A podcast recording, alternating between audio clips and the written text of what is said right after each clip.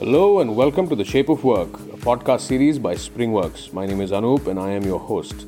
Each week, we'll be talking to top people managers across the world on the future of work and how it's shaping our workplace. So sit back and get ready to find out more from these movers and shakers as we have a no holds barred, anything goes conversation with them about their journey, their insights, their thoughts, and most importantly, their ideas and vision for the workplace of the future. Join in on the conversation, leave a comment, and don't forget to hit that subscribe button. Hello, and welcome to another episode of the Shape of Work podcast. In this episode, today we have with us Adwitiya Tiwari, who is Human Resource Business Partner at Yash Technologies. Hi, Adwitiya. Thank you for coming and joining us today. How are you? Hey, thanks, Riddhi. Thanks so much for the invite and great to be here on this platform with you for this podcast. How are you doing? I'm great, Adwitiya, and it's pleasure having you here. So, just to set some context about you and what you do, can you tell our listeners a little bit about yourself and your career journey till now? Sure, sure. Really, so um, I am an engineering graduate. I did my IT uh, engineering in IT in 2012. I worked one year in the middle. And in the mean, meanwhile, I made up my mind to do an MBA, right? And and I decided to do an MBA. I think it was a very clear choice. I wanted to get into HR. Yeah. And the reason for that, I in my in my graduate days, I used to be a placement coordinator, and you get to interact with several HR leaders and placement uh, managers themselves in your role. When yeah. you meet them, you get to understand about the function and used to understand the intricacies of HR and what it all involves to be in a human resource role. So when I decided to do an MBA, HR was a very clear choice for me. So when you have decided for HR, XLRI happens to be the right institute for yourself. Right. Mm-hmm. And I was very lucky I was able to crack XLRI. I completed the two-year course. Uh, my first my first offer was with a media giant. I spent uh, this was Star TV, and I joined in a very very interesting phase of growth of an organization where digital was just catching up in India. Yeah. The company had also start up, mm, started up on both broadcasting and other features. So a very interesting time to be in. My next role was with an uh, with a HR startup where I spent a year and a half, learned a whole lot of things, right from uh, recruitment, senior executive recruitments, team management, and various other functions. Mm-hmm. Uh, after that, I moved on and took a slight bit of a uh, not a career switch, but I moved to a political consulting organization okay. where I spent again about nine months. This was again purely in a talent acquisition role, but also helping out on HR projects, right? Okay. Which leads to my current journey, my current organization. I'm currently with Yash Technologies based in Indore. I'm an HR business partner. I support a business group of about 1,300 people.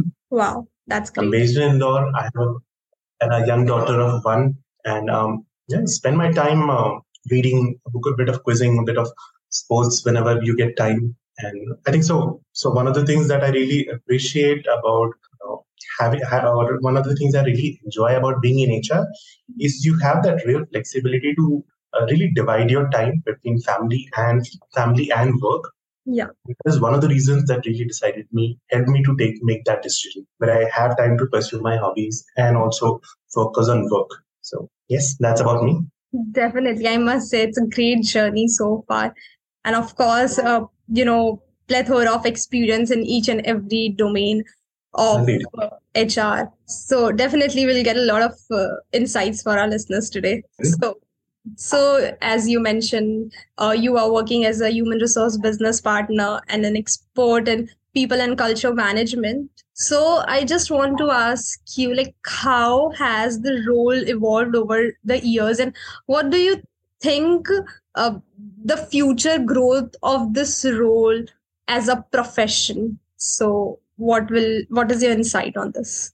Right, right. So first of all, uh, I would not consider myself to be a people expert or an expert on people and culture. There's still a long way to go for that. Uh, but yes, good amount of time uh, in in my current role, and uh, in HR profession, you get to meet, uh, to get to be on this side where you get to decide on policies. You get to help making the culture. You get to uh, interact with employees a lot more often, right? If you talk about how the role has evolved, right? uh, I'll probably speak about how I see the role evolve in my last eight years of my career, right? And I think the uh, this HR function role or people partner role really depends on organization to organization, right? And that also depends on how much of a say you have in an HR partner with the leadership, right? And that say really comes in when you are able to bring in a lot of thought process, a lot of insights. You have an understanding of the business, you have an understanding of the stakeholders, right? Yeah. And you bring out insights about how do you improve the efficiency or how do you improve the uh, business altogether, right? That's when you really get a seat on the deciding table, right? And there are organizations where you where still you work in the old way, where you execute whatever the management tells you. Yeah. Right? But there are organizations where you are, you know, working uh, step in with the leadership, with the management, with the CXOs, where you have a seat at the table. Yeah. And the reason for that, again, you have to bring in a lot of thought process. You have to be uh, bringing your own insights into the decisions, right?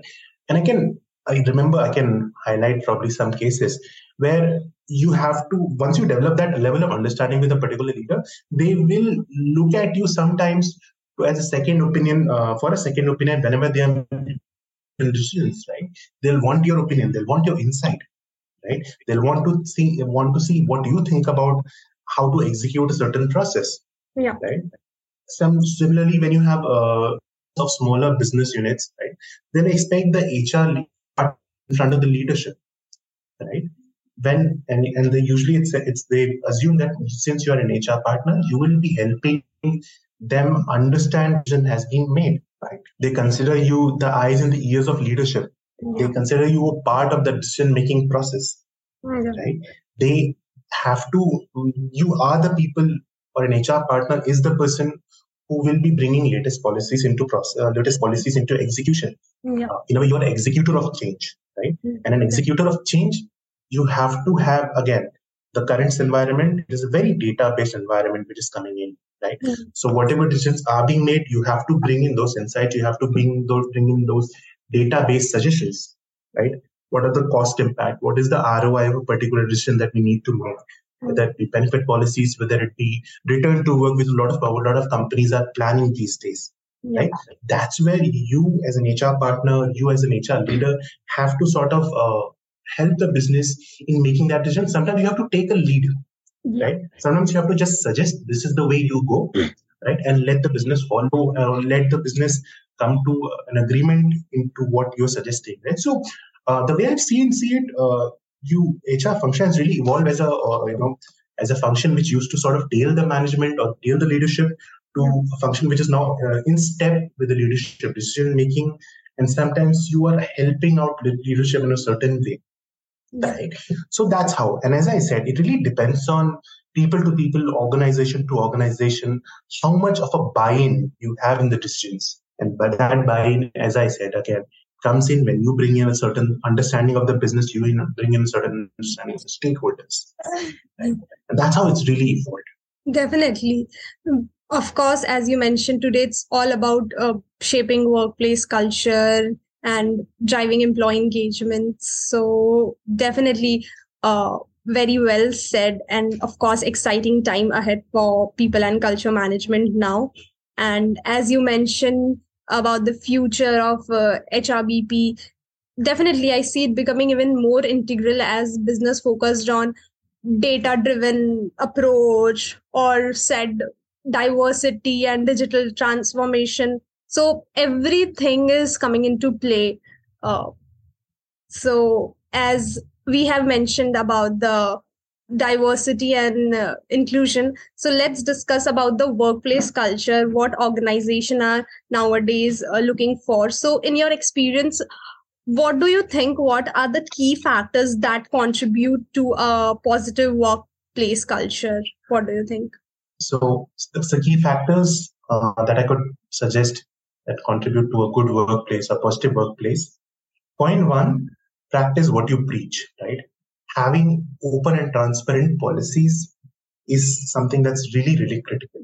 As a leader, if there are certain principles that you always say uh, in, in your speech, those principles also have to guide your decisions. Right? If you're saying you're an employee centric company, your policies have to be employee centric. Right? They have to keep employee in focus. That is really, really key. People lose the trust when the company's policies divert from what they were originally intended to. Mm, I think that's really important. Next, which is which is again an old principle which I always suggest to people, recognize before a larger team, a larger audience, and criticize or give uh, feedback in private. Nobody likes when they're scolded, or nobody likes when they uh, their their their shortcomings are pointed out before a larger group. Always do that in private. But recognition, whenever somebody has done something good, whenever somebody is being recognized, always has to be done in, in public, whether it be through an email, whether it be through in person, before team conversation. Let's always recognize. People appreciate that. Right. Third, I think again, very important point, which is to make sure that everybody's efforts are recognized and the results are rewarded. It's not always possible to reward efforts but once the efforts are being recognized, people will make sure or people will try to go over and above their roles and responsibilities to achieve the right results, to achieve the team goals. It might mean probably sitting in the office for one hour more to make sure your project is completed on time. Because that sort of creates, again, a very positive vibe amongst, amongst the team. Fourth point, which I think uh, is more applicable to a more mid to a senior leadership level, is your involvement in the decision making process. Now, that could be decisions you're making for a team level or a functional level or for an organization level. Once you have a more involvement in that process, you feel you are involved with the company. You feel there's a stake here. You feel whatever decisions are being made, you have a stake and you're more invested. And that really gives you an uplifting feeling that when organizing making these kind of decisions, it takes my thought process into consideration. That really builds up a strong workplace. I mean, if these three or four factors are being taken into consideration, a good culture really develops. That really percolates to people managers, that really percolates to large teams, small teams, even one employee manager uh, relationship really gets improved if some of these principles are practiced. Right? And I think in today's uh, very diverse kind of an organization, very diverse work culture, people need to be recognized. People need to understand that they are being heard people need to trust that whatever uh, policies and policies are announced, they are being practiced. So I think that's really important. Definitely. I must say, like, you have brought some great points. So, oh, to summarize whatever you have said, uh, definitely a positive workplace culture hinges on trust, open communication, and of course criticism in private but of course the recogni- recognition in public. So that will be really appreciated. It's a very small thing as you mentioned but of course if we'll look into such minute and small things then definitely we can create a positive work- workplace culture in our in any organization. So totally. Totally. even employee feels heard and supported and when it happens, definitely it contributes to a thriving culture. So the, those factors are crucial for the healthy workplace culture. So yeah, we have talked about the workplace culture and the how the role has evolved over the years. I just wanted to, you know, move into the next question, which is diversity, equity, and inclusion, and wanted to ask about some of the insights because it has becoming increasingly important in the workplace and we have discussed about the workplace culture. So what do you think like how do companies integrate these principles into their strategies uh, for fostering a diverse and equitable workforce? What is your insight on this? Wonderful Riddhi. i think I, I, really appreciate that question. Uh, this was actually one of the first projects i did uh, back in uh, 2014 as part of my internship. So uh, I really enjoyed uh, hearing you ask this question. see, diversity and inclusion, DNI as we call used to call it, it's always about always about having the level of acceptance and commitment from the leadership. Right? They they, they don't should they should not think of DNI as just another tick box. Right? They should agree to the principles of uh, or, or to improving diversity in the organization to making a more inclusive organization at a workforce level right? That commitment if there's a genuine commitment at the leadership level it get transferred to mid-level to junior levels at employer managerial levels where it actually matters. Because yeah. diverse uh, because that's where managers are the ones who are managing the most diverse workforce right? It also helps And if you ask about how do you convert a diversity principle, DNI principle into a strategy, it always helps if there's a sponsor at a senior level. Right? There's a, if there's a sponsor, if there's a champion who's who's uh, championing the cause, who always agrees to this cause, who's personally involved in this cause, and that having such a leader at a senior level really helps because they will help the agenda keep pushing on and onwards, right? Yeah.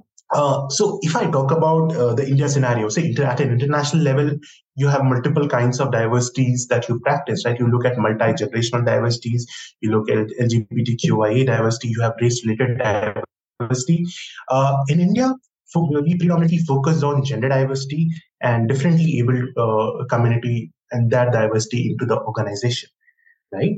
Uh, so there are there are obviously several steps there are several methods or processes in there but the key focus the key focus area which really helps um, be, again become these uh, practices become a part of the organization strategy is having the right attitude having the right commitment right? Whether you talk about uh, the differently able community and their involvement or they're making the organization inclusive for them whether it be through in, uh, just the physical infrastructure right whether you talk about ramps whether you talk about audio video facilities or uh, whether you talk about gender diversity right in terms of uh, supporting women uh, from an early career to mid career and senior leadership phase right mm-hmm. it always is important that you have a team which is there to really guide people managers, there, there has to be a sensitivity training. There has to be that right attitude sometimes which has to be guided and developed. Right? Because again, as I said, most of diversity is being uh, managed at a manager level.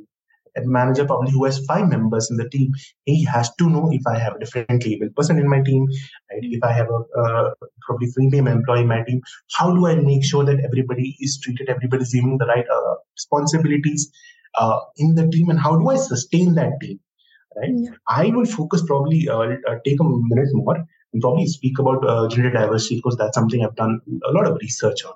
Sure. during my years as well, right? Yeah. So, at most organizations, gender diversity is never a problem at hiring level.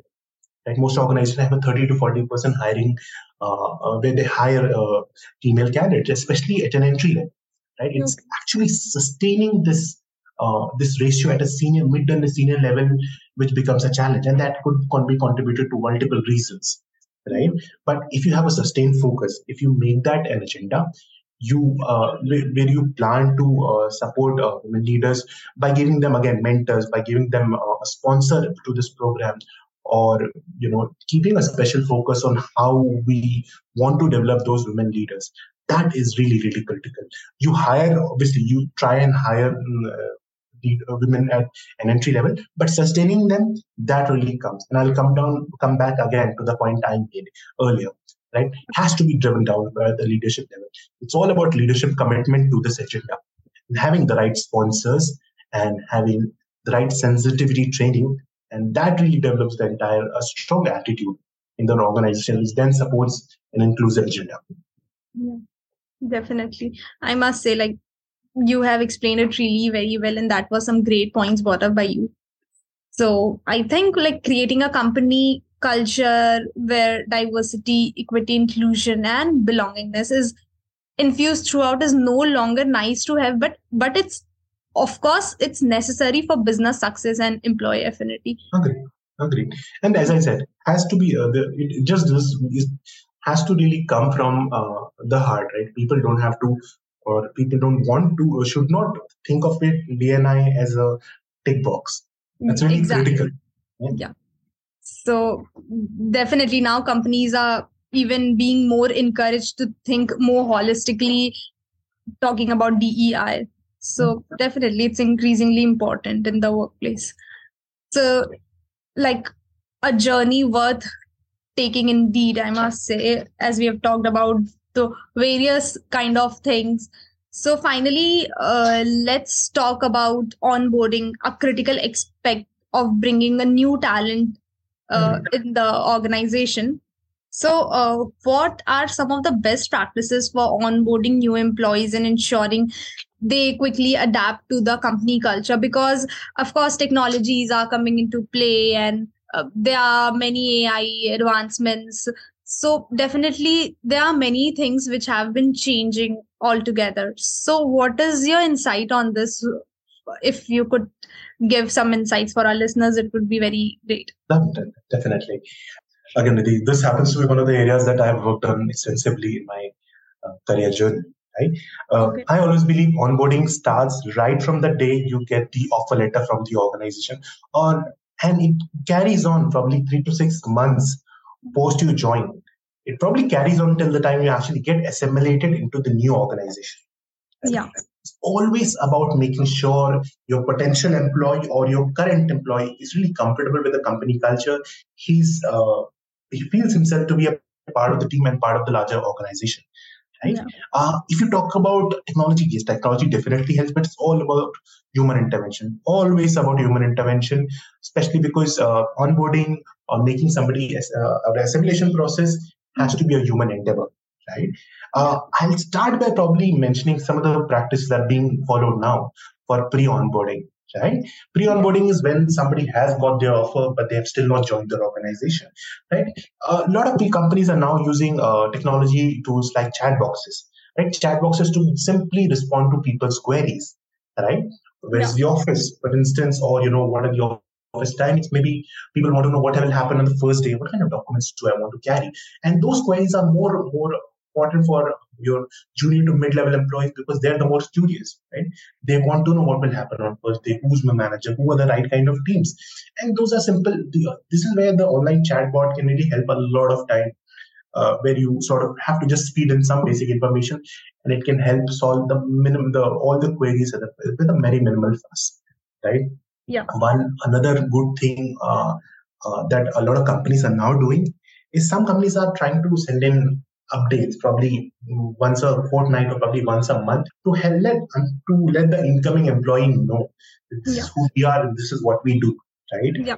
Uh, it could be just about uh, let's say there's a leadership town hall which is happening. It could be some about the latest technology update that the company has sent out the, the latest product release right? But then that sort of builds up the anticipation. Yeah of the incoming employee about the new organization, right? Mm-hmm.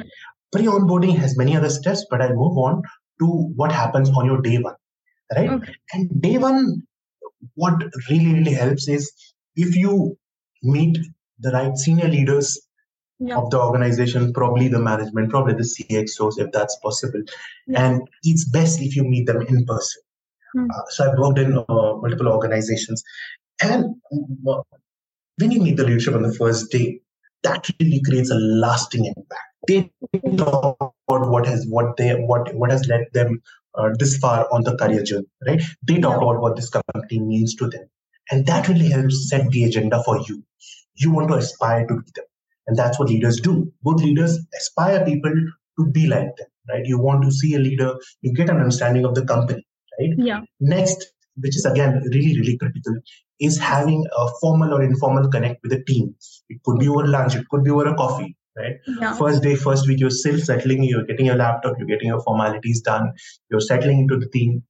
Mm-hmm. your team or uh, probably some member of your team who introduces you to the office who gives you a small tour of the office right? Yeah. who shows you where are the breakout areas where can you get your coffee right? Where can you find the facilities where's the lunch area right? What all of these small human endeavors, I said again, uh, onboarding is all the best important thing is the human endeavor, right? Yeah.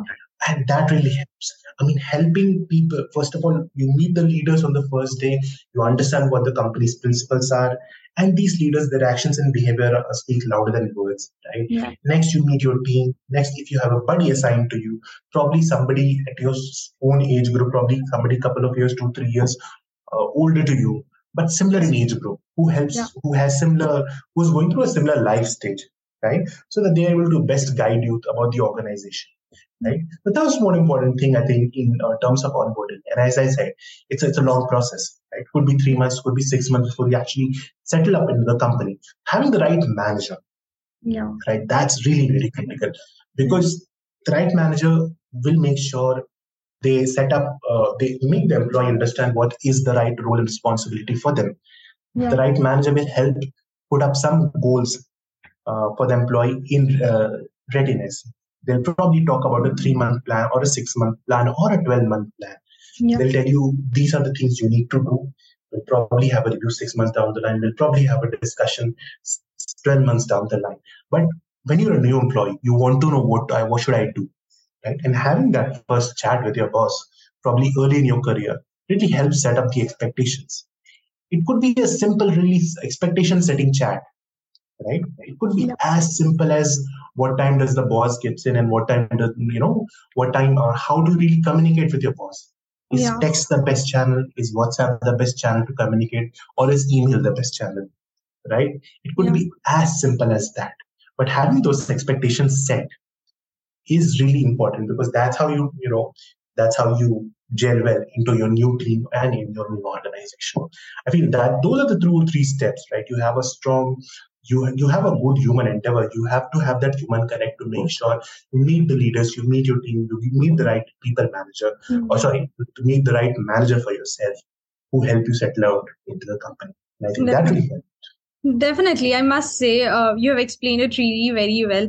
And to summarize what you have said, I can just say that for employees to have a good onboarding process, uh, when you make them feel more connected with the organization, in a short period of time is i think the great way to have the good onboarding process uh, whether it's meeting with the top leaders in the first day or having formal connect with the team or having the right manager as you mentioned. So yeah uh, the, that are some of the great uh, or successful onboarding experience if we can yes, inculcate. Yes. Those, those practices really help. I mean as I said, it's all about uh, having the right people connect in yeah. your first days because people are the ones who will help build up that experience in that organization for you. Right? Technology helps, people help even better. Exactly. So that makes a lot of sense. Uh, uh, very well said, Adwitiya. And I'm sure there's a lot of takeaway from the content you have shared today. So this brings us almost end of our conversation. Uh, but before we leave, can you tell our listeners where they can reach out to you? Uh, definitely, definitely. So uh, uh, I uh, am active on my LinkedIn. Right, I, I connect with people on LinkedIn and discuss uh, formally and informally about people, about work and non-work related things on uh, on LinkedIn very often. Right, so that's very one very valid way to uh, reach out to me. A second way to reach out to me would be uh, through my email, which I can share with uh, the host of the podcast. Right, and I think I think uh, I respond best on those two avenues. So, any questions, any suggestions, uh, happy to be there. Happy to discuss and connect informally. That's great, and thank you, Advait. It was really lovely hosting you today. Same here, Riddhi. Thank you so much, and I really enjoyed uh, having the conversation with you. All the best uh, on, uh, and I and I think Springworks is doing an amazing job with this podcast. So a great, great platform, great forum for you. Thank you so much for being here.